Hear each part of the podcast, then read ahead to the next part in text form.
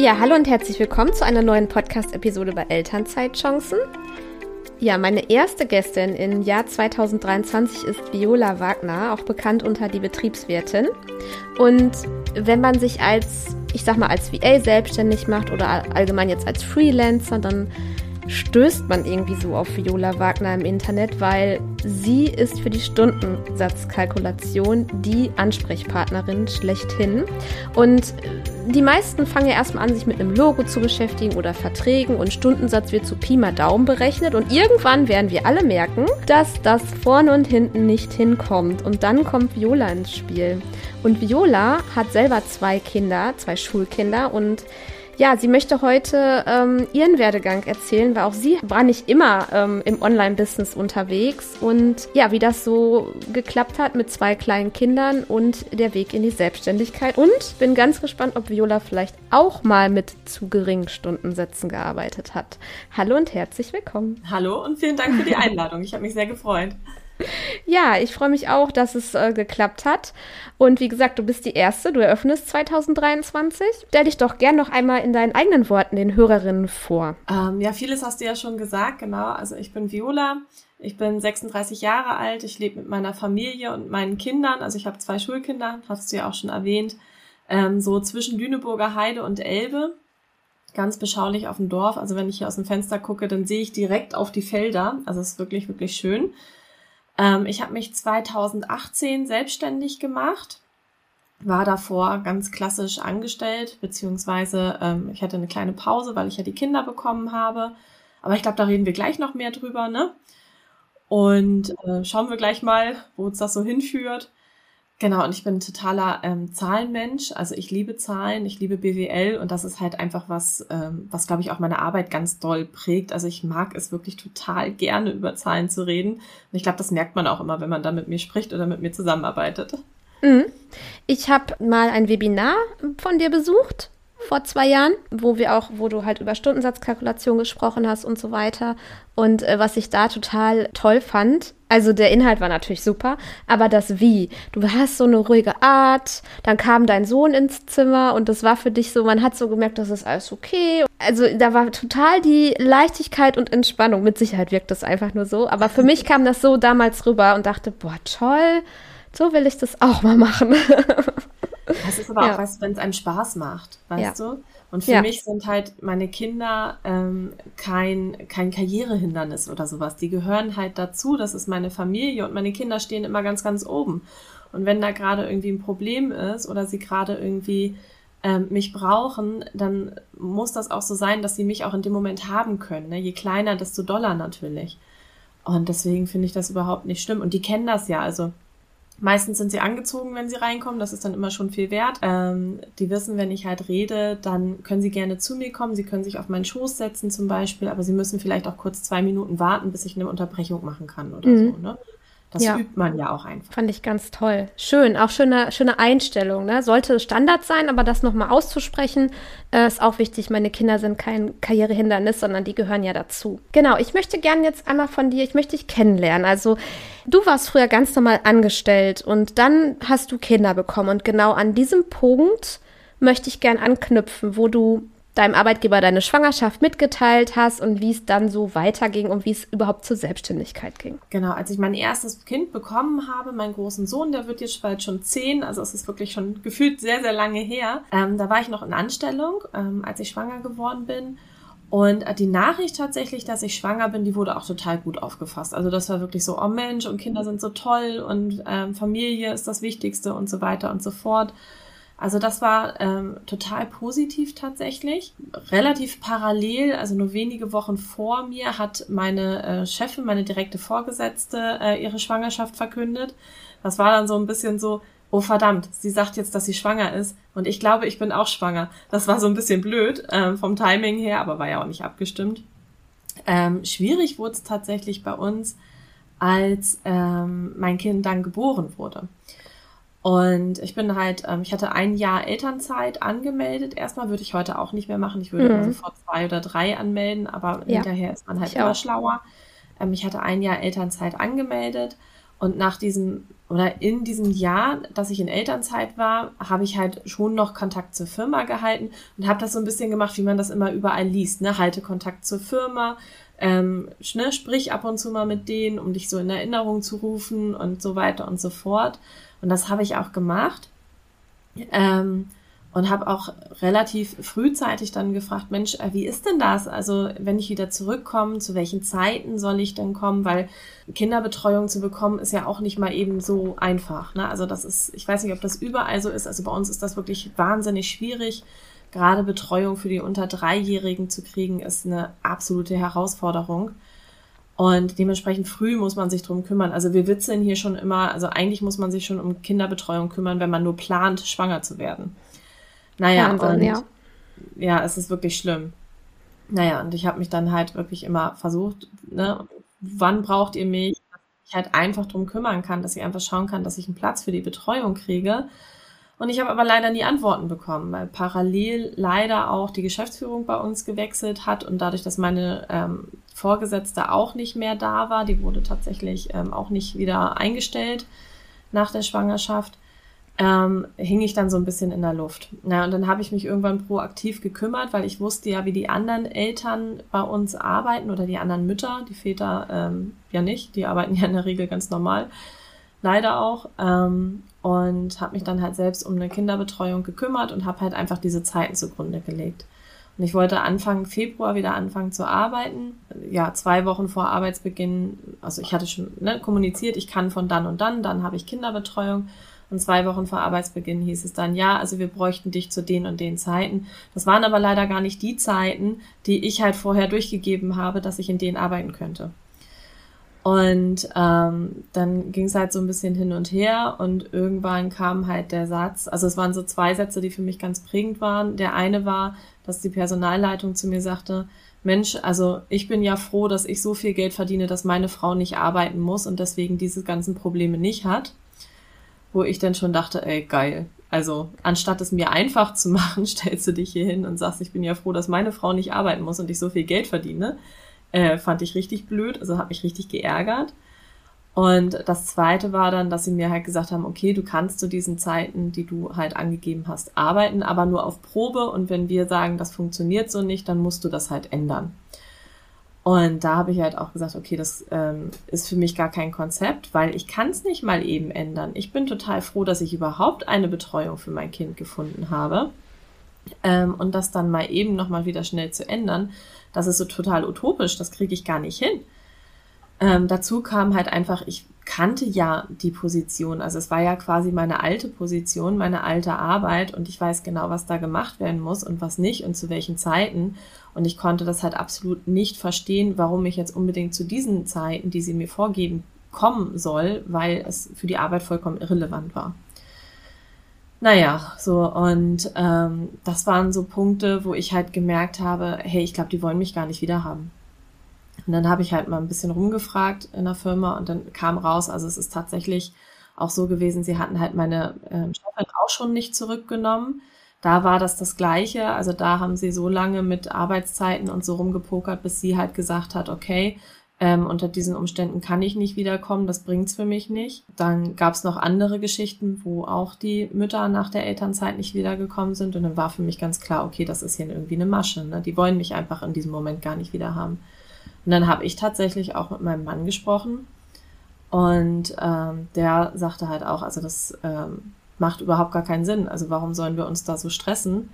Ähm, wir haben auch in dem Moment gemerkt, ey, mein Kind ist halt auch erst ein Jahr alt, ne? Also er ist wirklich erst ein Jahr alt und ähm, in dem Moment haben wir dann gesagt, okay, dann halt nicht. So und dann habe ich äh, gefragt, ob ich Elternzeit verlängern kann ähm, habe dann auch gesagt, Mensch, also erstmal habt ihr ja vier Monate gebraucht, um mir überhaupt zu sagen, um welche Position ihr mich unterbringen wollt. Dann scheint das ja mit den Arbeitszeiten nicht zu passen. Also habe ich halt, ähm, bin ich in die Kommunikation gegangen, habe gesagt, pass auf, lasst uns das mal so machen. Wir machen nochmal irgendwie drei Monate Elternzeit verlängert.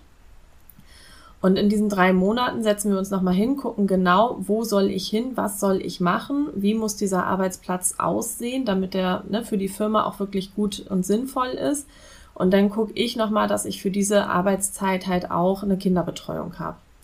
So, das wollten sie dann aber nicht. ne, das haben sie dann ausgeschlagen, nee, das macht ja gar keinen Sinn, ne, das wollen sie nicht. Und dann habe ich gesagt, okay, dann kündige ich. Und dann habe ich tatsächlich auch gekündigt. Und dann war es so, dass ich aber noch drei Monate Kündigungsfrist hatte. Das heißt, ich habe dann tatsächlich noch angefangen zu arbeiten, ähm, weil ich ja einfach, ne, es war ja ganz kurz vor Ende der Elternzeit. Das heißt, ich hatte wirklich noch ähm, Arbeitszeit zu leisten.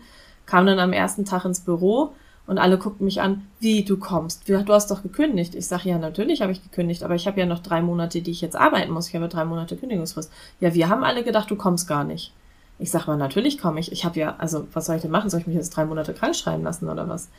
Ja, ja, also wir haben gedacht, du lässt dich jetzt drei Monate krank schreiben. Naja, gut. Ähm, also ich habe tatsächlich die Arbeitszeit noch durchgezogen, aber der ganz, also Klassiker war aber auch, ähm, mein Kind ging halt zur Tagesmutter und war erstmal wirklich jede Woche krank.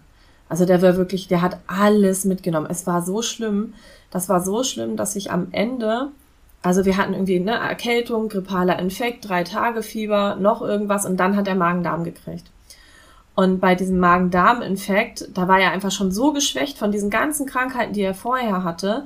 Und auch davon, dass ich ihn halt immer wieder in die Tagespflege gegeben habe, obwohl er noch nicht hundertprozentig durch war, weil ich halt auch so ein Pflichtbewusstsein dem Arbeitgeber verspürt habe, ähm, dass wir dann ins Krankenhaus mussten, weil er diesen Magen-Darm-Infekt halt nicht mehr verkraftet hat. Und ähm, das war halt so, ich habe äh, morgens in der Firma Bescheid gesagt, Achtung, mein Kind hat Magen-Darm, ich komme heute nicht. Ähm, und dann habe ich mittags nochmal Bescheid gesagt, Achtung, äh, ich muss mit ihm ins Krankenhaus fahren und also wer mit seinem Kind im Krankenhaus war, kennt das ja. Ne? Man fährt dahin, dann dauert das erstmal ewig, bis man aufgenommen wurde. Dann kriegt man irgendwo ein Zimmer zugewiesen. Dann muss man noch irgendjemanden organisieren, der Klamotten holt. Äh, dann wird das Kind untersucht, dann wird das Kind an irgendwelche Geräte angeschlossen, dann wird es nochmal untersucht, dann wird es an Tropf angeschlossen und so weiter und so fort. Also bis man mit diesem ganzen Prozess durch ist und angekommen ist und auch das Kind wieder, ähm, wieder so weit runtergeholt hat, sag ich mal, dass man überhaupt die Muße dazu hat, ist es halt auch schon mal richtig spät. Ne? Also habe ich relativ spät, irgendwie nachts um eins geschrieben, Achtung, wir müssen im Krankenhaus bleiben, ich komme die nächsten Tage nicht. Und am nächsten Morgen kriegte ich einfach nur eine Nachricht mit, ja, das hättest du ja auch mal früher sagen können. Wo ich dann dachte, äh, Entschuldigung, also erstmal habe ich heute Mittag schon Bescheid gesagt, ich muss mit dem Kind ins Krankenhaus. Da kann man sich eigentlich denken, dass er am nächsten Tag nicht kommt. Und ähm, zweitens, ey, was ist denn das für eine Reaktion?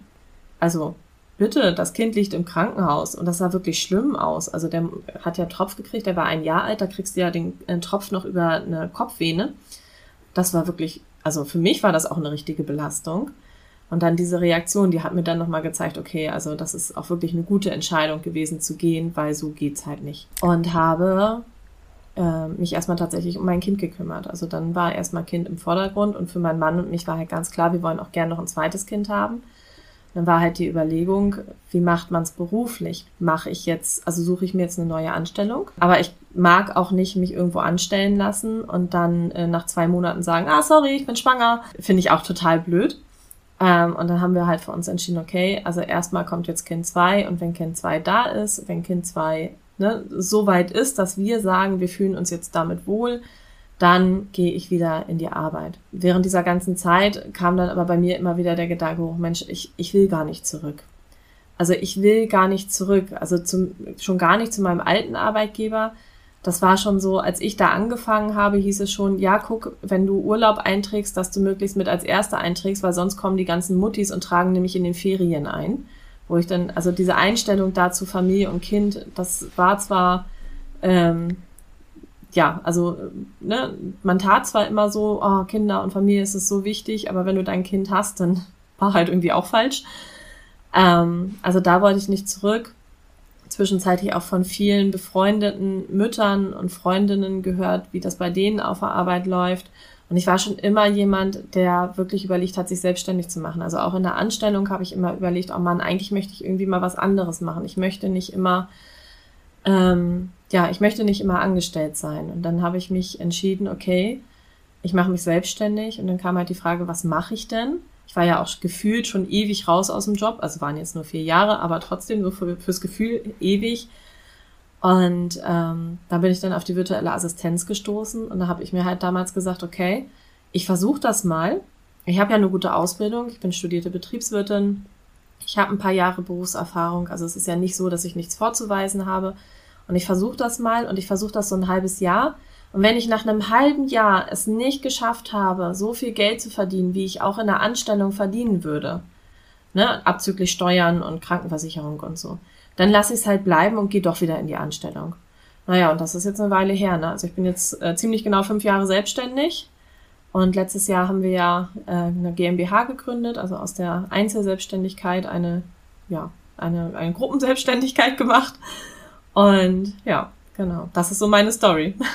Warst du sehr enttäuscht von deinem Arbeitgeber? Hattest du gehofft, dass es bei dir mit deiner Rückkehr anders wird, besonders weil du ja auch immer wieder Kontakt gehalten hast? Ich sag mal, das ist ja nicht ähm, macht ja nicht jeder oder schafft ja auch vielleicht nicht jede Mutter. Und weil du halt auch irgendwie ein fertiges Konzept schon hingelegt hast, wie du arbeiten kannst, Kinderbetreuung, du warst sehr selber aktiv. Und trotzdem, mhm. ähm, ja, wollten die dich nicht wiederhaben. Also warst du da, wie war das Gefühl dabei und warst du, war da eine große Enttäuschung und hast du das auch angesprochen? Nee, angesprochen habe ich das nicht. Also ich war tatsächlich sehr, sehr enttäuscht. Ich muss auch sagen, ich war auch sehr, sehr enttäuscht von meinen Kolleginnen ähm, weil die wussten ja auch, dass ich zurückkomme. Also ich hatte es ja auch gesagt, ne, bei uns ähm, wurde halt was umgestellt in der Zeit, in der ich weg war. Es gab einen neuen Geschäftsführer, meine Chefin kam halt auch nicht zurück. Ähm, aber meine ganzen Kolleginnen, mit denen ich vorher zusammengearbeitet habe, die waren ja auf jeden Fall noch da und die wussten ja, dass ich wiederkomme. Und da war ich ehrlich gesagt ziemlich enttäuscht, dass ähm, die mir da auch nicht geholfen haben. So, ne? Mhm. Das, ähm, die nicht auch in einer, in einer Abteilung oder beim Neuaufbau der Abteilung oder bei den neuen Führungspersonal angesprochen haben, Achtung, da ist noch jemand, die kommt zurück, wir müssen da mal gucken, dass wir da einen Platz haben. Mhm. Zumal ich mich halt vorher sehr gut mit denen verstanden habe. Ich habe mich auch in den drei Monaten mit den meisten sehr gut verstanden.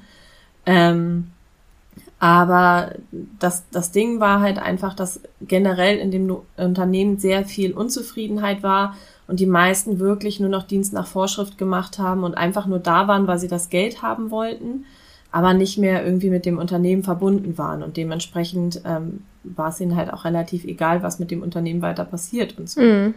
Ja, das aber, sind, das sind äh, neben den Mitarbeitern, die dann krank feiern, ne, in Anführungsstrichen ja. krank feiern, die teuersten Mitarbeiter. Also die Unternehmen genau. ähm, Jetzt ist ja gerade eine große Wende, sag ich jetzt mal. So nach und nach kommt es bei den Einzelunternehmen an, so Mitarbeiterwertschätzung, Kontakthaltungsprogramme in Elternzeit. Aber das war ja, du redest von dem Zeitraum circa 2014, 2015, richtig? Äh, 2013 ist mein großer Sohn geboren, okay. also 2014 bin ich zurückgekommen, genau. Ja, da war das ja gar nicht so. Da war das nee. ja auch. Also, ja, und dieser Ruf Teilzeit, Mutti, ähm, ja, wenn man selber keine Mutter ist, kann man das gar nicht so verstehen. Ne? Also das ist dann mhm. wirklich äh, schwierig als Vollzeitkraft ähm, zu verstehen, was, was für ein Drahtseilakt das ist, Kinder zu äh, betreuen zu lassen, arbeiten, nach Hause, immer ein Zeitlimit zu haben. Mhm. Ähm, Okay, an sich sollte das, glaube ich, so sein. Ich glaube, also klar, das war der richtige Weg, weil sonst wärst du jetzt nicht selbstständig, sonst wer weiß, wo du dann jetzt wärst, wenn du das da durchgezogen hättest. Erstmal muss man sich das leisten können, deswegen sagst du ja, du hast es mit deinem Mann durchgesprochen.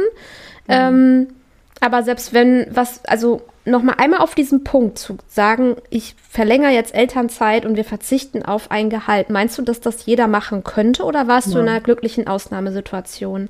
Also das kann natürlich nicht jeder machen. Also es ist auch so, auch in diesem Unternehmen war es so, dass die, die wirklich aus Elternzeit zurückgekommen sind, das waren die, die es mussten, weil sie einfach auf dieses Einkommen angewiesen sind. Mhm. Das ist eine glückliche Situation gewesen, dass mein Mann halt ein Auskommen hat, mit dem wir auch als zwei, ne, also zu zweit beziehungsweise zu dritt beziehungsweise zu viert sogar ähm, leben konnten. Das kann nicht jeder. Das darf man sich auch oder muss ich mir auch selbst immer mal wieder sagen oder musste mir es, es kann nicht jeder. Ähm, das ist leider so. Aber ich finde auch, dass das wirklich was ist, wo wir als Gesellschaft beziehungsweise auch die Politik dran arbeiten muss. Weil, also allein dieser Zwiespalt, du bist zwar in der Lage, drei Jahre Elternzeit anzumelden, ähm, kriegst aber nur eins, ne, beziehungsweise zwei zum halben Preis quasi dann ähm, erstattet. Das ist ja schon wirklich ähm, blöd. Und wenn die dann noch nicht mal bezahlbare ähm, Kinderbetreuung zur Verfügung stellen, ne, dann ist es ja noch doppelt doof. Ja, also Kinderbetreuung sollte auch. Situation. Kinderbetreuung sollte auch nicht grundsätzlich Privatsache der Eltern sein, wenn ein Arbeitgeber einen qualifizierten Mitarbeiter ähm, eigentlich wieder haben will. Aber ganz großes Thema. Thema. Ähm, so, jetzt muss ich mal ganz kurz überlegen. Ich hatte so viele Fragen. Ähm, so, die virtuelle Assistenz, da bist du dann so circa 2017, 2018, 2018 äh, drauf 2018 gestoßen. gegründet. 2018 hast du gegründet. Okay. Ähm, kannte doch noch keiner. Also wie, wie hast du das gemacht? Also was waren deine ersten Schritte?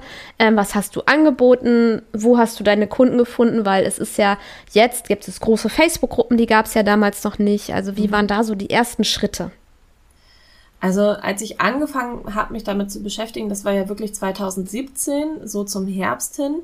Ich bin allerdings so ein, äh, ich, ich, bin halt wirklich so ein BWL-Nerd. Ne? Für mich kam das gar nicht in Frage, irgendwie im Oktober zu gründen, weil dann hätte ich ja so drei Monate Buchhaltung und sowas gehabt. Nee, das musste schon alles straight zum 1. Januar quasi passieren. Ähm, und ich habe damals also tatsächlich doch relativ viel Infos schon über Facebook gefunden. Es gab damals so ein deutschsprachiges ähm, Programm, von der Tanja Baumann damals, die macht das aber, glaube ich, gar nicht mehr, ähm, wo man sich so mehr informieren konnte und wo man so eine Woche hatte, kostenlos, wo du halt so ein bisschen rangeführt wirst, ne, worum geht's, was macht man. Aber die Welt der VA war damals tatsächlich noch eine ganz, ganz andere. Also du warst ja wirklich als VA die ähm, Alleskönnerin. Also dieses Spezialisieren, das gab's noch gar nicht. Da hat auch noch gar keiner drüber geredet, sondern als VA warst du die, die irgendwie erstmal alles macht. Und zwar zu einem Stundensatz, der erstmal irgendwie wirklich unterirdisch ist. Also ähm, als ich angefangen habe, mich damit zu beschäftigen, da gab es ja auch schon diese Plattform, ähm, mir fallen gerade die Namen nicht ein, aber da hast du ja wirklich für sieben Euro irgendwas Stundensatz gearbeitet.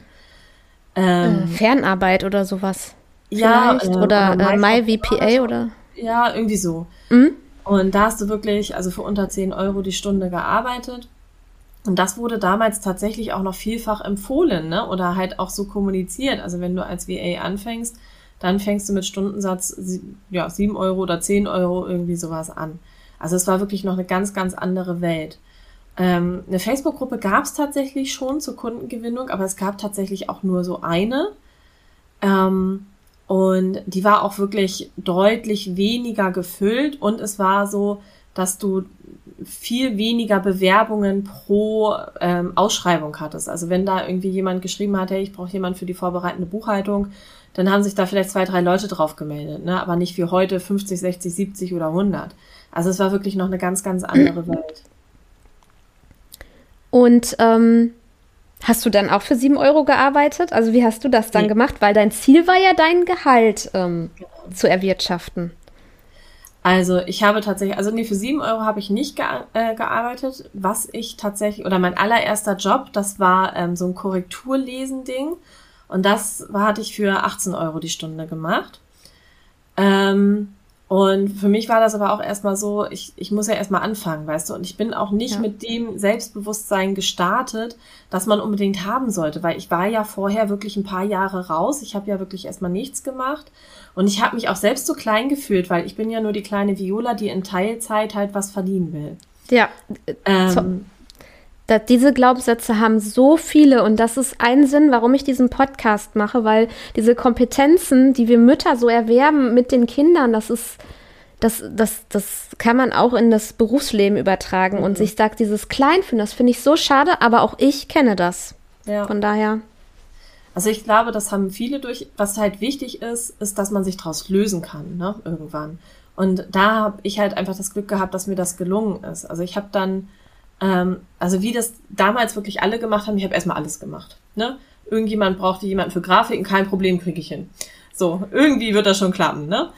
Und ähm, für mich hat sich dann aber ganz schnell rauskristallisiert, wo eigentlich so meine Kompetenzen liegen. Und das ist halt einfach der Bereich so Zahlen, ähm, ja, buchhaltungstechnisch so. Und ich habe halt dann angefangen zu sagen, okay, ich, ich konzentriere mich erstmal auf das Thema vorbereitende Buchhaltung und das war auch wirklich so ein Glücksgriff, ähm, weil ich dann also ganz, ganz schnell in diese Situation gekommen bin, dass ich halt auch bei den anderen VA bekannt war als die, die halt die vorbereitende Buchhaltung macht. Und immer wenn irgendwo in der Gruppe jemand geschrieben hat, hey, ich suche jemanden, der mir die vorbereitende Buchhaltung macht, dann haben halt irgendwie drei, vier, fünf andere VA drunter geschrieben, frag mal Viola Wagner, frag mal Viola Wagner, frag mal Viola Wagner, so nach dem Motto. Und äh, so bin ich halt ganz, ganz schnell über dieses Netzwerken dann immer an Jobs gekommen. Und dann bin ich auch an eine Kundin gekommen, die halt auch ein sehr großes Netzwerk hatte und die mich halt innerhalb dieses Netzwerkes weiter, ähm, ja, weiter, wie nennt man das, empfohlen, empfohlen. hat. Mhm. Und ähm, bin darüber halt an neue Kunden gekommen. Und da bin ich dann auch schon, also schon in Anführungsstrichen, auf 35 Euro die Stunde gegangen. Ähm, Genau. Und dann war es aber auch parallel so, dass sich halt diese Facebook-Gruppen unter VAs entwickelt haben, ne? wo sich die VAs so untereinander ausgetauscht haben. Und da kamen dann immer wieder Fragen zum Thema Preis, Kalkulation und so weiter und so fort.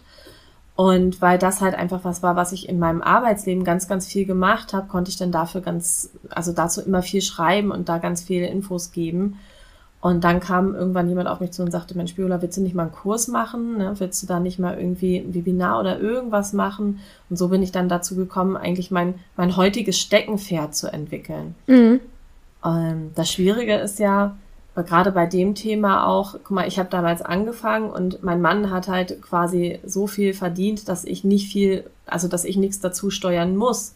Ich hatte also gar, quasi gar keine Kostenbasis, mit der man wirklich kalkulieren kann. Und das geht ja vielen anderen, die außer Elternzeit oder als, mit, ähm, als Eltern gründen, auch so. Da gibt es ja häufig einen Hauptverdiener und man selber verdient gerne was dazu, aber ähm, man hat so diese klassische Basis für eine Kalkulation nicht, weil wenn du ins Internet guckst, eine Blogartikel liest, dann heißt es ja über, ja, trag mal deine Kosten zusammen. Ja, aber wenn ich gar keine Kosten habe, ähm, die ich zusammentragen muss, weil das alles von anderer Stelle bezahlt wird, wie soll ich denn dann kalkulieren? Ne, und so kommt es halt auch relativ schnell dazu, dass man halt mit unterirdischen Stundensätzen anfängt, ähm, weil man gar keine klassische Kalkulationsbasis hat. Mhm. Die letzten Jahre habe ich mich dann halt immer auch wieder mit solchen Themen beschäftigt, ne, um zu gucken, hey, was ist eigentlich eine gute Kalkulationsbasis, ähm, wenn ich keine habe. Also wie baue ich die Kalkulation auf, wenn ich keine Kostenbasis habe und so. Und ähm, ja, das war für mich dann auch wirklich eine Reise, ne? selbst zu gucken, okay, wo komme ich denn dahin, wo, was muss ich eigentlich machen und ähm, wie, wie muss ich das eigentlich richtig aufbauen, damit sich das für mich auch wirklich lohnt zu mhm. arbeiten. Also ich finde bei dir, das zeigt wieder, du bist angefangen und hast erstmal geguckt und auch ähm, ähm, bis ins Tun gekommen, wie man das immer so schön sagt, um dann auf diesem Weg dein Ziel zu finden. Das kann man ja eigentlich so sagen, denke ich, ne? Dass du, genau. ne, also du wusstest ja vorher nicht, als du gekündigt hast, du wirst jetzt einen Online-Kurs für Stundensatzkalkulation machen. Da liegen ja, ja noch viele, ich würde mal sagen, ein paar Jahre dazwischen dann, oder war das ein Jahr? Ich weiß gar nicht, wie lange es dauerte bis zu dieser Neupositionierung. Ja, das also hat ein bisschen gedauert. Ne? Also das erste halbe Jahr habe ich wirklich nur VA gemacht und dann kam so der Umschwung. Und ähm, nach anderthalb Jahren habe ich dann irgendwann gesagt, okay, ich konzentriere mich jetzt wirklich nur noch auf dieses Thema Kalkulation, Stundensätze. Ja. Mhm. Okay. Ähm, das heißt, du hast schon nach diesem halben Jahr, was du dir als Ziel gesteckt hast, den Umsatz erreicht, den du als Gehalt auch in deiner Anstellung gehabt hättest in Teilzeit. Ja, ich war ähm, sogar drüber tatsächlich, ja. Sogar drüber. Das heißt, du hast schon die 1 zu 1 Kundenarbeit gemacht. Genau. Ähm, war das dann immer alles so leicht mit der Selbstständigkeit? Also Nein.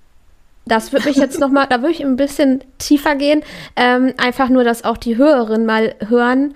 Ähm, man hört ja immer nur das Blumige. Mich würde schon mal interessieren, wo es mal so ein paar schwierige Stellschrauben gab oder vielleicht Zweifel. Also was mich tatsächlich heute noch nach fünf Jahren und mit relativ großen Kindern, also mein Jüngster ist äh, sieben, der Große wird jetzt zehn, ähm, was mich immer noch raushaut, ist das Thema Erkältungssaison, Krankheit.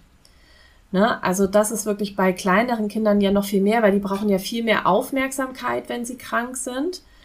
Ähm, je größer sie werden, desto mehr können sie sich auch ähm, ja wirklich ja selbst beschäftigen, sag ich mal, wenn sie krank sind, ne? Oder desto mehr wollen sie auch diese Ruhe haben, wenn sie krank sind und einfach nur irgendwo liegen und Geschichten hören oder so. Aber das ist tatsächlich nach wie vor immer wieder eine Schwierigkeit, ne? wenn die Kinder krank sind, weil dann einfach, ähm, ja, ich meine Aufmerksamkeit halt viel, viel mehr zu den Kindern hinschieben muss. Und wenn ich dann so Deadlines habe oder sowas, dann bringt mich das schon in Stress.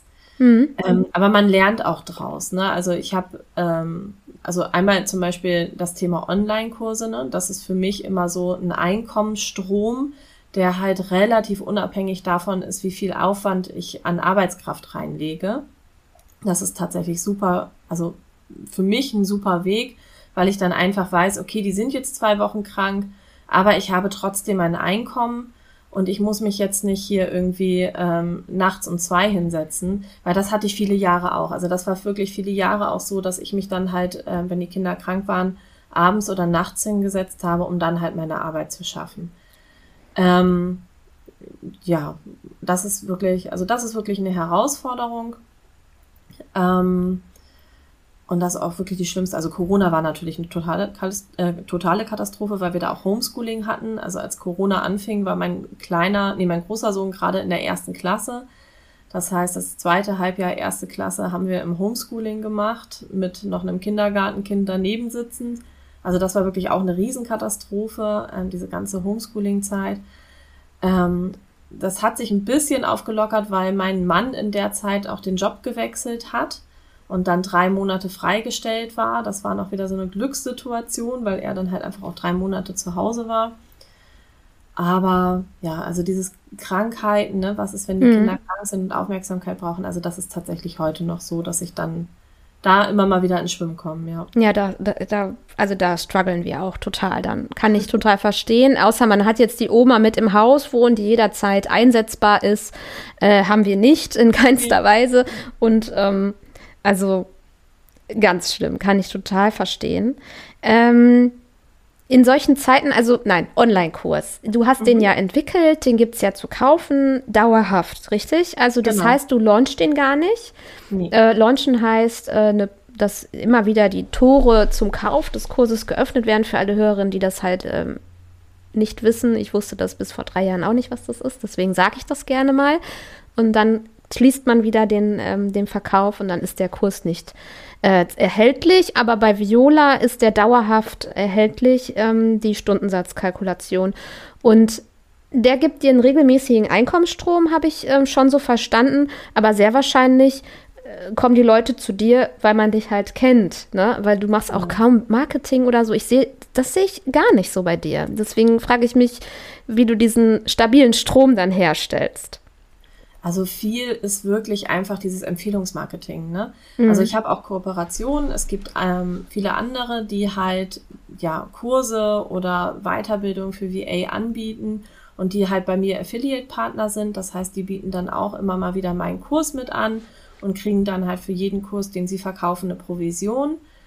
Und ähm, ich bin halt auch ja relativ häufig so bei Podcasts eingeladen oder irgendwelche Live-Events oder sowas, wo ich dann sprechen kann, worüber ich halt nochmal Bekanntheit kriege. Also ich habe halt wirklich ganz, ganz großes Glück gehabt, das kann man gar nicht anders sagen, dass als ich angefangen habe, ähm, die VA noch so klein war, dass ich halt wirklich diese Urgesteine der mhm. VA-Welt quasi ähm, eigentlich alle kenne. Und ähm, dass ich mir halt da schon quasi einen Namen aufgebaut habe und ja, dass da immer noch drüber gesprochen wird, ne? Ja, also so wenn man irgendwo auch, ja. fragt, Mensch, Stundensatzkalkulation, dann steht ja immer irgendwie drunter, frag mal Viola. Ja, absolut. So. Mhm. Und das ist halt einfach mein großer, mein großes Glück, ne? Deswegen funktioniert das halt auch. Mhm. es gibt natürlich auch viele andere Möglichkeiten, solche Kurse dauerhaft ähm, ja immer wieder ins Gedächtnis zu bringen. Man kann ja auch Werbung schalten zum Beispiel, ne? Oder wer Newsletter hat, kann ja auch im Newsletter immer wieder drauf hinweisen oder halt, wie ich jetzt zum Teil auch über Kooperationen, ne? dass man andere ähm, fragt, diese Produkte halt immer wieder anzubieten. Also es gibt ja so viele Wege, ähm, Umsatz zu machen. Und gerade in der Online-Business-Welt ist es ja immer so, dass einem immer suggeriert wird, es gibt nur diesen einen Weg, mhm. Ne, wie zum Beispiel ähm, einmal im Jahr die einen Launch zu machen und halt das Produkt ähm, über ein Webinar anzupreisen oder was weiß ich nicht was. Aber es gibt tatsächlich viel, viel mehr Wege. Und wenn man anfängt, sich ein bisschen damit zu beschäftigen und so über den Teller ranzugucken, dann findet man auch immer echt gute Möglichkeiten. Mhm. Mhm. Ja, ich habe deinen Online-Kurs auch in meinem E-Book ähm, tatsächlich empfohlen und verlinkt. Also ich habe ja dieses E-Book ähm, in der Elternzeit sich als virtuelle Assistenz selbstständig machen, weil ich diese Erfahrung halt durchlaufen habe und es dadurch weitergebe. Und da ist dein Online-Kurs auch drin verlinkt, weil ich glaube, du machst das ähm, ich war ja in diesem Webinar von dir und das war super Struktur. Aber was schon ist, man muss sich einmal richtig hinsetzen. Und diese genau. Zeit schon als Mama zu finden, ist ja schon dann wieder so, hm, ne? Aber ja. einmal hinsetzen, einmal machen und dann weiß man, was man Minimum verlangen sollte, zumindest. Ja. Ja, genau. Und ähm, ja, also es ist wie du sagst, du musst dich halt wirklich, du musst dich einmal hinsetzen, ne? Aber auf der anderen Seite bringt es halt auch so viel, weil sich einmal hinzusetzen kann halt wirklich auch bedeuten, dass du ein gleich ganz anderes Einkommen hast. Ja. Ne? Und dass es ja. sich halt von vornherein lohnt, sich hinzusetzen und du dann nicht irgendwann diesen Frusteffekt hast. Mhm. Man arbeitet, arbeitet, arbeitet und es kommt doch nichts bei rum. Ja. So, das ist ja das, was viele haben, ne, die ja. sich selbstständig machen. Sie arbeiten und arbeiten und arbeiten und es kommt nichts bei rum. Deswegen gibt's ja auch diese blöden Sprüche wie, ja, du arbeitest ja stets und ständig, du bist ja selbstständig. Ha, ha, ha.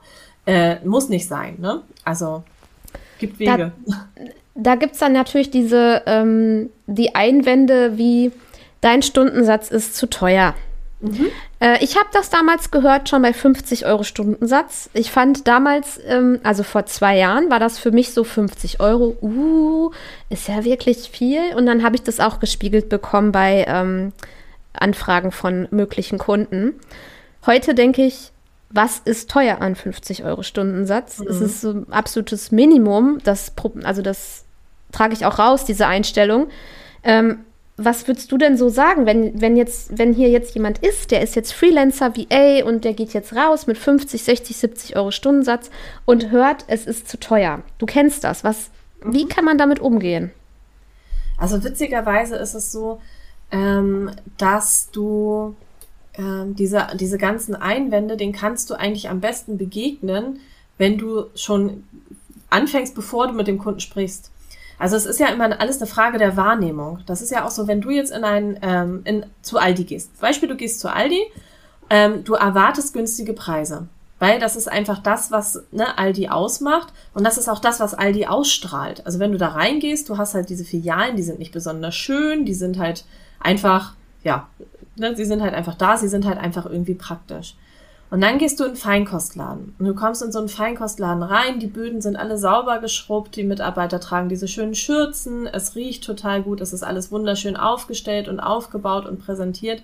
Da erwartest du ja auch automatisch höhere Preise und man nimmt die Preise auch tatsächlich anders wahr weil es einfach, ne, die Umgebungspreise sind auch alle ein bisschen höher, die Produkte sind alle super gut hingestellt. Das heißt, man nimmt das ähm, als ähm, akzeptabler wahr, diesen Preis, ne, weil es ist ja auch ein wunderschönes Produkt, es ist schön hergerichtet, also passt auch der Preis besser. Und das ist bei uns Freelancern exakt dasselbe. Wenn ich einen ähm, oder angenommen, ich will mit einer VA zusammenarbeiten und dann kriege ich eine E-Mail von der E-Mail-Adresse ähm, ähm, gmx.net, dann ist das für mich kein Zeichen von höchster Qualität. Und wenn die mir dann einen Stundensatz von 70 Euro die Stunde vorschlägt, dann ist das so, hm, komisch. Also das passt nicht zusammen, weißt du? Und mhm. wenn ich diese, wenn ich das von vornherein so gestalte, dass es gut zusammenpasst, dass dieser Preis gut zu dem, was der Kunde wahrnimmt, passt, dann habe ich auch in der Regel auch viel, viel weniger ähm, Probleme, meine Preise durchzusetzen. Mhm.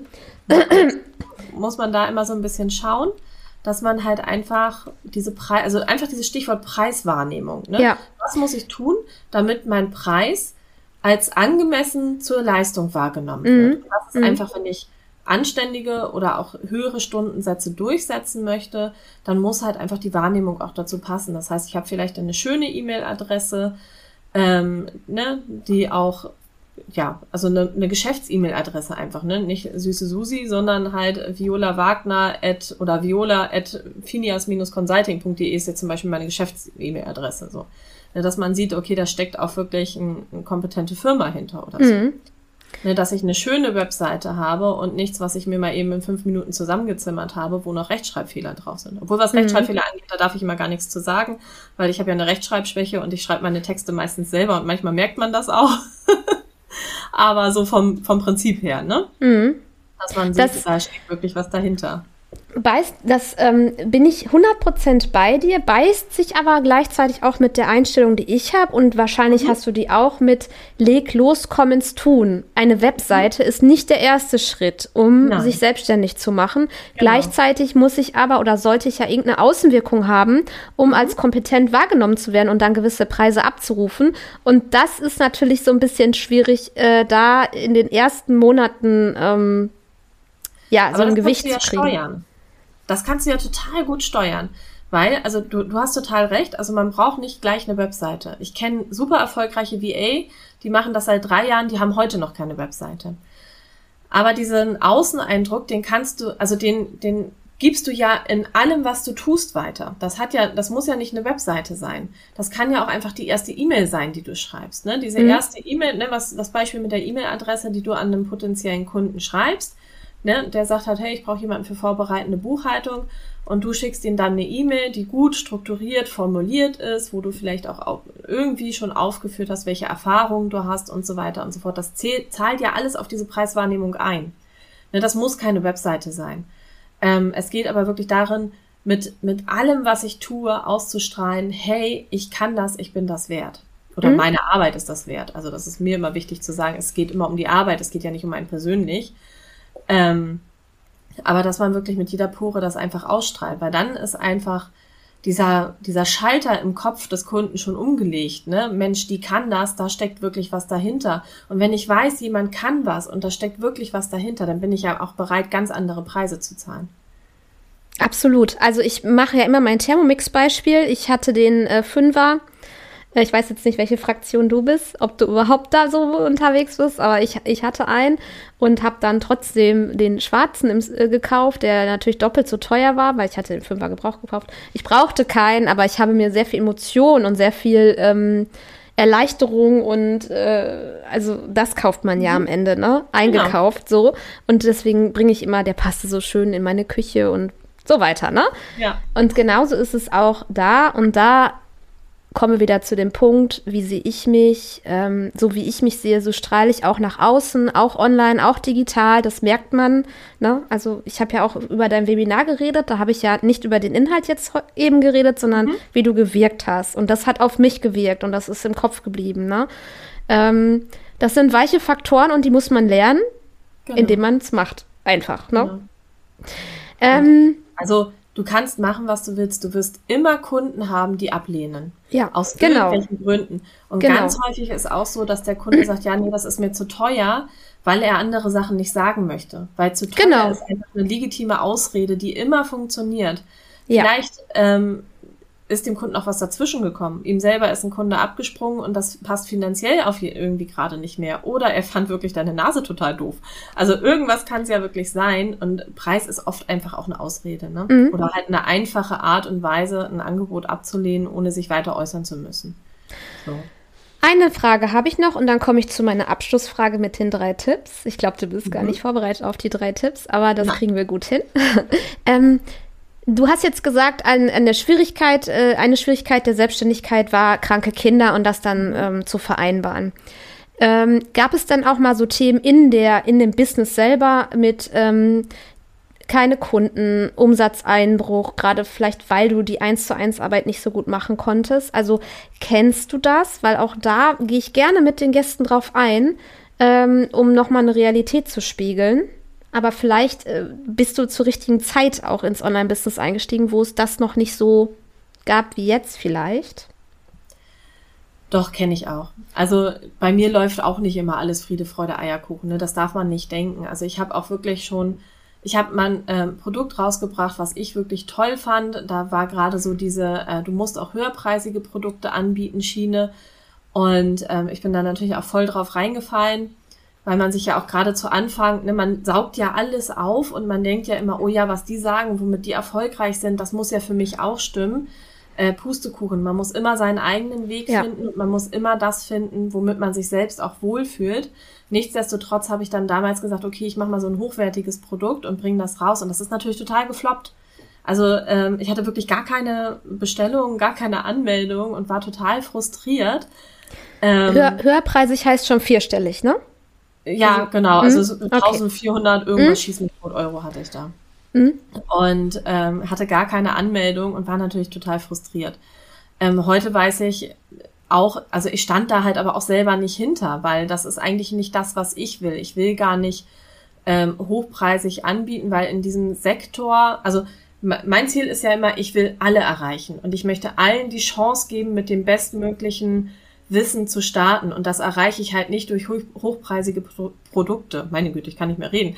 Ähm, sondern das erreiche ich, indem ich halt Sachen anbiete, die sich möglichst jeder leisten kann. So, weil ich will ja die Basis stärken, ne? Oben ist schon genug los, aber ich will ja, dass wirklich jeder die Chance hat. Und das erreiche ich halt mit hochpreisig nicht. Und dementsprechend habe ich mich halt quasi un unbewusst selbst boykottiert. So, ähm, also das ist mir tatsächlich auch schon passiert.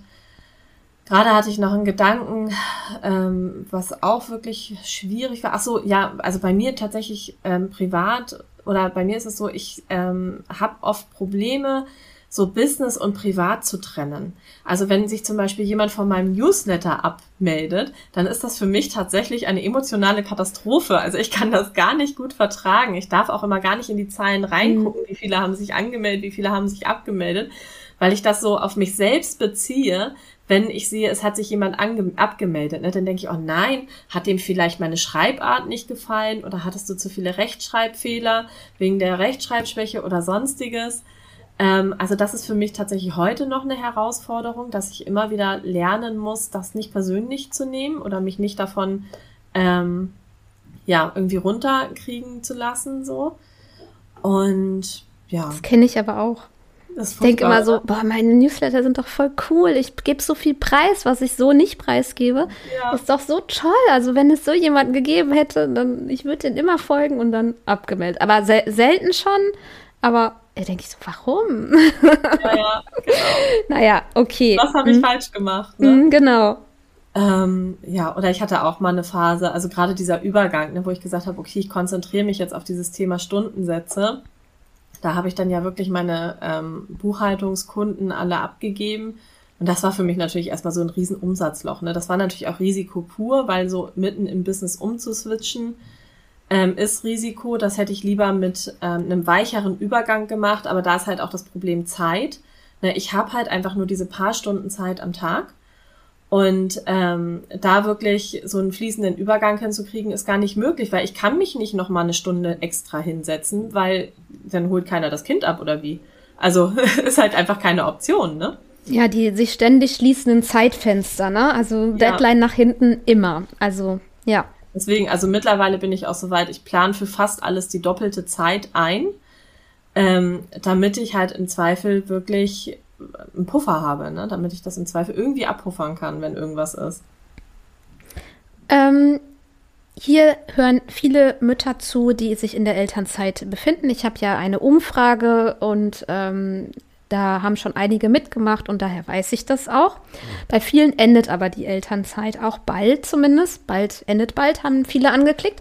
Und ja, die, die sich selbstständig machen wollen oder die, die sagen, ich schaff, ich möchte gar nicht mehr in die Anstellung, ich werde das vereinbarkeitsmäßig nicht schaffen, ich träume von der Selbstständigkeit. Welche Tipps, drei Tipps würdest du diesen Mamas auf den Weg mitgeben? Mhm. Also Tipp Nummer eins, wirklich gut rechnen, ne, damit man nicht ähm, mit einem zu günstigen Stundensatz reingeht. Also wenn es möglich ist, schon mal nebenbei zu starten, ist das eine total coole Sache, damit man sich so ein bisschen Puffer aufbauen kann. Also Aber schon da, während der Elternzeit. Ne? Genau. Mhm. Ne, dass man sich während der Elternzeit quasi schon ein finanzielles Puffer aufbauen kann. Ähm, aber auch da unbedingt mit einem gleich guten Stundensatz starten, weil es ist total blöd, wenn du in der Elternzeit startest, du hast dir vielleicht schon einen Kundenstamm aufgebaut, dann gehst du ins Hauptberufliche, weil Elternzeit ist vorbei und dann musst du einen Preissprung machen. Ne, und dann verlierst du im schlimmsten Fall die Kunden, die du dir schon aufgebaut hast. Ist total blöd, dann hast du wieder ein richtiges Loch. Ja, ist mir auch also, passiert. Mhm. Ja, Preise also erhöht sind abgesprungen, ja. Genau, am besten direkt mit einem anständigen Stundensatz, den du halt auch in der hauptberuflichen Selbstständigkeit halten kannst, ne, der für dich dann auch noch wirtschaftlich ist, starten, damit du einfach keinen Preissprung hast, wenn du diesen Übergang machst. Was ich auch ganz wichtig finde, ist, ähm, wir sind nicht alleine, also wir dürfen immer wieder dran denken, wir haben einen Mann, Ne? Es gibt in, meistens in vielen Fällen ja noch einen Mann, der da auch mit irgendwie bei ist und der durchaus auch Betreuungsaufgaben, Haushaltsaufgaben oder sonstiges übernehmen kann. Leider, also ich bin auch so jemand, ähm, ich kenne auch viele andere, die halt ähm, wirklich meinen, sie müssten Haushalt, Kinder, Job, alles unter einen Hut bringen und auch wirklich alles davon machen. Aber nein, wir haben auch äh, ja, häufig Partner. Wenn man alleinerziehend ist, ist es natürlich was anderes, aber wer einen Partner hat, darf den auch benutzen, so nach dem Motto. genau. Ähm, also dementsprechend ähm, das auch wirklich in der Familie halt abstimmen, ne? dass man auch ähm, nicht immer nur die, die ähm, zum Beispiel die Ferien, also für mich Thema Ferien, ne, 13 Wochen Schulferien, deckt die mal ab, ne, dass man auch da wirklich frühzeitig sich überlegt, was für Lösungen habe ich da und wie kann ich das abwickeln, wie kann auch der Partner mich unterstützen. Da gibt es ja auch die Möglichkeit, vielleicht mal einen unbezahlten Urlaub zu machen für den Partner oder so, ne, wenn man das rechtzeitig ankündigt. Oder zum Beispiel in der Elternzeit schon Urlaubstage anzusparen oder Überstunden anzusparen, ne, wenn die Frau noch ganz zu Hause ist. Also es gibt ja viele Möglichkeiten. Also so als dritten Tipp, sieh dein Business nie als statisch an. Was du heute machst, das muss nächstes Jahr nicht genauso gemacht werden. Und das funktioniert auch in der Familie nicht, weil sich zu viel ändert. Jetzt sind die Kinder vielleicht bei der Tagesmutter, in zwei Jahren sind sie im Kindergarten, in äh, nochmal drei Jahre später sind sie in der Schule. Ne, was wir heute anfangen, was wir heute aufbauen, wird mit Sicherheit nicht mehr funktionieren, wenn die Kinder in der Schule sind. So, bei mir kommt bald der Wechsel in die weiterführende Schule sogar. Das macht mir ja noch am meisten Stress. Mein Kind ist schon so groß, dass er auf die weiterführende Schule geht. Da ändert sich nochmal alles, weil er dann vielleicht auf der Ganztagsschule ist. Also so ein Business ist nie statisch. Guck immer wieder, dass du es für die aktuelle Situation anpasst und sei offen dafür, es auch wirklich anzupassen. Du musst nicht so weitermachen, wenn es nicht mehr zum Leben passt. Ne? Das finde ich immer noch ganz wichtig, weil ich habe ja jetzt die Phase durch. Ich habe mit äh, Kindern in, in, ähm, als Zweijährigen angefangen. Ne? Da war noch bei der Tagesmutter.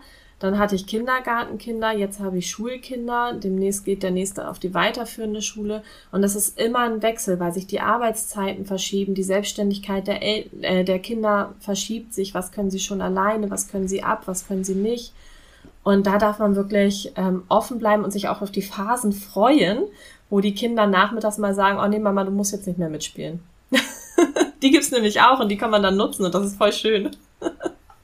Schönes Abschlusswort. Das äh, ist eine schöne Vorschau für uns alle, die noch keine Schulkinder haben.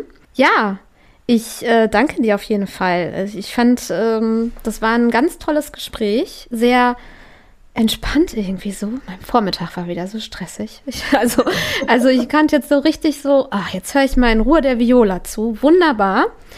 Man findet dich, ja, willst du es einmal sagen? Unter ähm, deine Webseite, dein Angebot? Genau, also man findet mich unter www.die-betriebswirtin.de oder auch bei Facebook ähm, als die Betriebswirtin. Ich glaube, wenn man einfach die Betriebswirtin eingibt bei Google, dann findet man mich gefühlt überall, also auch bei LinkedIn zum Beispiel. Und ähm, auf der Webseite dann natürlich auch den Online-Kurs. Da kann man dann einfach mal schauen oder auch meinen Wissensletter. Also ich habe ja auch mein, mein Newsletter, hatte ich ja erwähnt wobei ich den umstrukturiert habe. Also ich erzähle keine Stories mehr aus meinem Büro, sondern ähm, das ist wirklich immer reines Wissen. Also jede Woche gibt's dann ein Thema, wozu ich wirklich was schreibe und Tipps gebe. Ähm, das entspricht halt wieder meiner Persönlichkeit, ähm, einfach so Wissenschaftlerin und BWLerin zu sein. Und genau, also einfach die Betriebswirtin und da findet man mich überall. Sehr schön. Und das sollte auch jetzt äh, für alle, die ja, als den Step haben, in die Selbstständigkeit zu gehen, in die nebenberufliche Selbstständigkeit oder hauptberufliche, sollte das wirklich einer der ersten Schritte sein, ähm, sich über den Stundensatz Gedanken zu machen, den man immer noch in ein Paket auch umtransformieren kann. Wahrscheinlich wird es, ist das auch mal ein Thema in deinen Letter, ähm, aber das ist die Basis von allem. Genau. Also der Stundensatz ist ja auch die Basis, um alles weitere zu genau. machen. Ob man jetzt Leistungspakete machen möchte genau. oder Projektpreise. Genau. Du brauchst immer wieder einen Stundensatz, damit du halt überhaupt weitergehend kalkulieren kannst. Und ähm, das ist halt, wie du sagst, ganz, ganz wichtig, weil sonst hast du irgendwann diesen Frust, ne, dass du sagst, ey, ich mach und mach und mach und mach und es kommt einfach nicht genug bei rum. Und das ist wirklich schade. Ja, vielen Dank, Viola. Schön, dass du meine Gästin warst. Und, Sehr gerne, es ähm, hat mir viel Spaß gemacht. Ich danke dir und ja, wir bleiben in Kontakt. Genau.